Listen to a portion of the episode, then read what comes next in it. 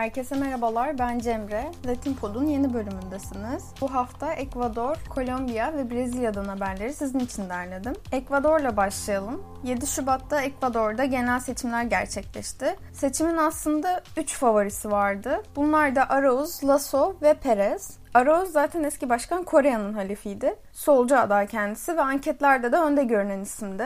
Halefi olduğu Kore'ye görevden 2017'de ayrılmıştı. Şimdi ise kendisi Belçika'da çünkü suçlamaları reddetmiş olsa da ülkesinde yolsuzluktan suçlu bulundu ve Ekvador'a dönemiyor çünkü tutuklanma tehlikesi var. Dediğim gibi Kore'nin bu seçimde adayı Arauz'du. Bu gizli saklı bir mesele de değil yani Arauz da açıkça kabul ediyor Kore'den destek gördüğünü. Seçilmesi halinde de Kore'nin uzaktan da olsa yönetimde çok büyük payının olacağı açık dolayısıyla. Aralarındaki ilişki de bazı yönleriyle Bolivya'daki Morales ve Arce ilişkisine benzetilebilir. Aroz'un iki ana rakibinden biri Perez. Perez de yerlilerin adayı ve Ekvador'un daha önce yerli bir başkan olmamıştı. Dolayısıyla seçilmesi durumunda bu da bir ilk olacak. Şimdi Perez'in kendisi de sol kanattan ancak doğrudan Kore'ye muhalefet edenlerden biri Perez. Ki kendisinin iddiası zaten artık ülkedeki sol seçmen için Kore'ninki gibi otoriter ve yozlaşmış bir sol harekete temiz bir alternatif çıkarmak. Öne çıkan başka bir özelliği de çevreci duruşu. Özellikle madencilik faaliyetlerine karşı aktivizmini sürdürüyor. Su kaynaklarının korunmasına dair aktivizmini sürdürüyor. Seçilmesi halinde bunlar da gündeminde olacaktır elbette. Seçimin üçüncü güçlü adayı ise Lasso ve kendisi sağ kanattan muhafazakar iş insanı. Kampanyasında da işsizlik meselesine eğilmişti.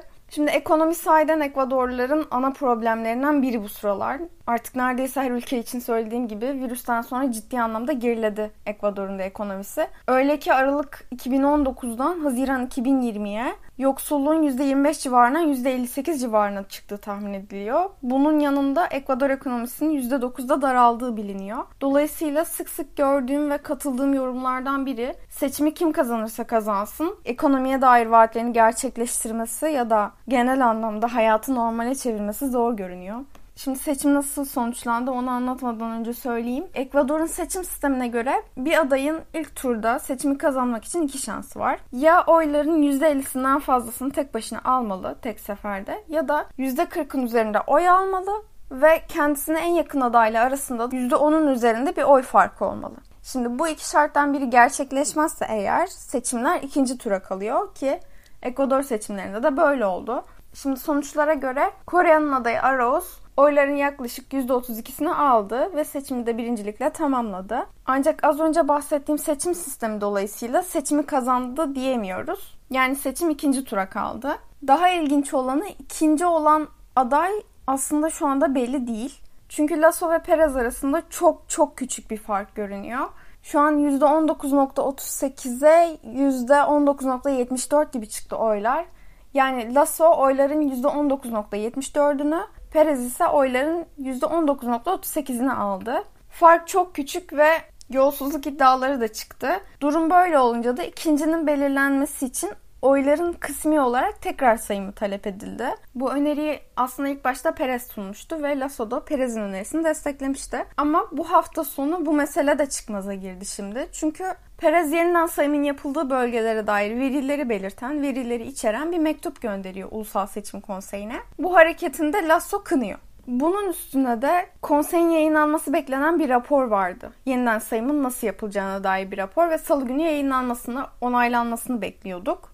Bunu da yapmadı konsey. Ki konsey konsey diyorum ama konseyin güvenilirliği de tartışma konusu şu an. Sonuç olarak karma karışık bir vaziyet var ortada. Şimdi tüm bu karmaşanın sonuçlar belli olduktan sonra dahi seçimin meşruiyetine bir gölge düşürebileceği tahmin ediliyor. Çünkü iki tarafında birbirine karşı kullanılabileceği bir durum var ortada. Maalesef kayda aldığım sırada seçimin ikincisi belirlenmiş değil. Ama önümüzdeki haftalarda bu mesele üzerine konuşmaya devam ederiz zaten. Şimdilik kesin olan iki şey var. Bir, adaylardan biri kesinlikle Arauz. İki, seçimlerin ikinci turu 11 Nisan'da gerçekleştirilecek. Kolombiya ile devam edelim şimdi. Kolombiya, Venezuelalı göçmenlere yasal statü tanımaya dair kararını açıkladı. Bilindiği üzere Venezuela'da yıllardır süre gelen ekonomik ve siyasi krizler var. Ve bu krizler yüzünden milyonlarca insan ülkeden göç etmek zorunda kalıyor. Sınır komşusu Kolombiya'da Venezuela'dan en fazla göç alan ülkelerden bir tanesi. E burada şu an yaklaşık 1 milyon 700 bin kadar Venezuelalı göçmenin yaşadığı tahmin ediliyor ve yasal göçten bahsetmiyoruz burada. En azından birçok insan için yasal değil. İnsanlar gerekli belgeler olmadan sadece sınırdan geçiyorlar. E, gerekli belgeler olmadan geçince de yasal statüleri olmuyor. Yasal statüleri olmayınca Kolombiya'daki sağlık ve eğitim hizmetlerinden tam anlamıyla yararlanamıyorlar. Özellikle bu geçiş bölgesinde bazı derneklerin ya da işte uluslararası kuruluşların yardımlarıyla normal bir hayat sürmeye çalışıyordu göçmenler ama bu elbette o kadar kolay değil. Mesela 2018'den Euronews'in bir haberi vardı. Norveç Göçmen Konseyi'nin Kolombiya'daki faaliyetlerine de yer verilmişti haberde. Şimdi konsey temsilcilerinden biri mesela röportajında belirtiyor. Çocuklar okula gitseler dahi okulu bitirdiklerinde buna dair bir belge edinemiyorlar. Ya da diyelim her şey iyi gitti ve gerekli kayıtları yaptırdınız, resmi belgeleri edindiniz. E, bu sefer de finansal sıkıntılar baş gösterebiliyor. Sonuç olarak insanlar Venezuela'dan biraz olsun yaşanabilir bir hayat için göç ediyorlar ama göç edince de sonsuz refah bulmuyorlardı. Bu bu arada yıllardır konuşulan bir mesele. Yani uluslararası örgütlerin de gündemindeki konulardan biriydi.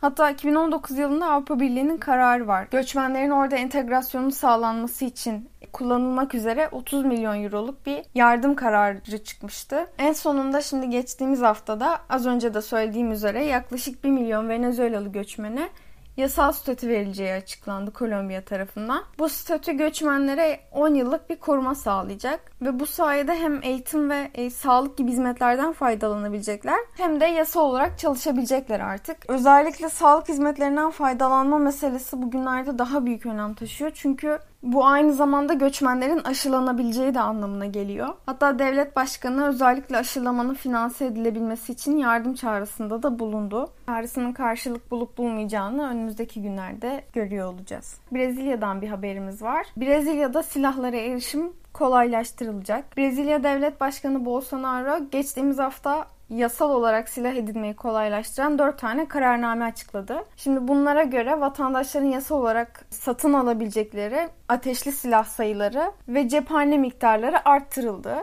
Başkan Bolsonaro'nun oğlu Eduardo Bolsonaro da yeni düzenlemelere desteğini gösterdi Twitter üzerinden. Şimdi bir çalışma paylaşmış Twitter'da. İşte silahlara erişimin kolaylaştırılmasıyla silah alımlarında %84 artış olmasına rağmen cinayetlerin %22 oranında düştüğünü söylüyor bu çalışma. Dolayısıyla Eduardo Bolsonaro da daha çok silah alınmasının daha fazla suça yol açmayacağı iddiasında. Şimdi zaten tartışılabilir bir mesele bu ama özellikle Amerika'daki kongre baskınının ardından silahlanma daha büyük bir tehlike olarak görülmeye başlandı. Şu an Brezilya'da bu kararnameleri doğrudan demokrasiye tehdit olarak gören e, siyasetçiler mevcut. Çünkü Brezilya'da da örneğin benzer bir devir yaşanacak olursa Amerika'daki olayların Brezilya'da tekrarlanma olasılığı insanları korkutuyor ki bence de yerinde bir kaygı. Yani bir avcının 30 silah bulundurmaya izni olacak örneğin bu kararnamelerle. Gerçekten çok yüksek sayılar bunlar. Korkulanın olmamasını umuyorum ve bu bölümü burada kapatıyorum. Haftaya Latin Pod'un yeni bölümünde görüşmek üzere. Hoşçakalın.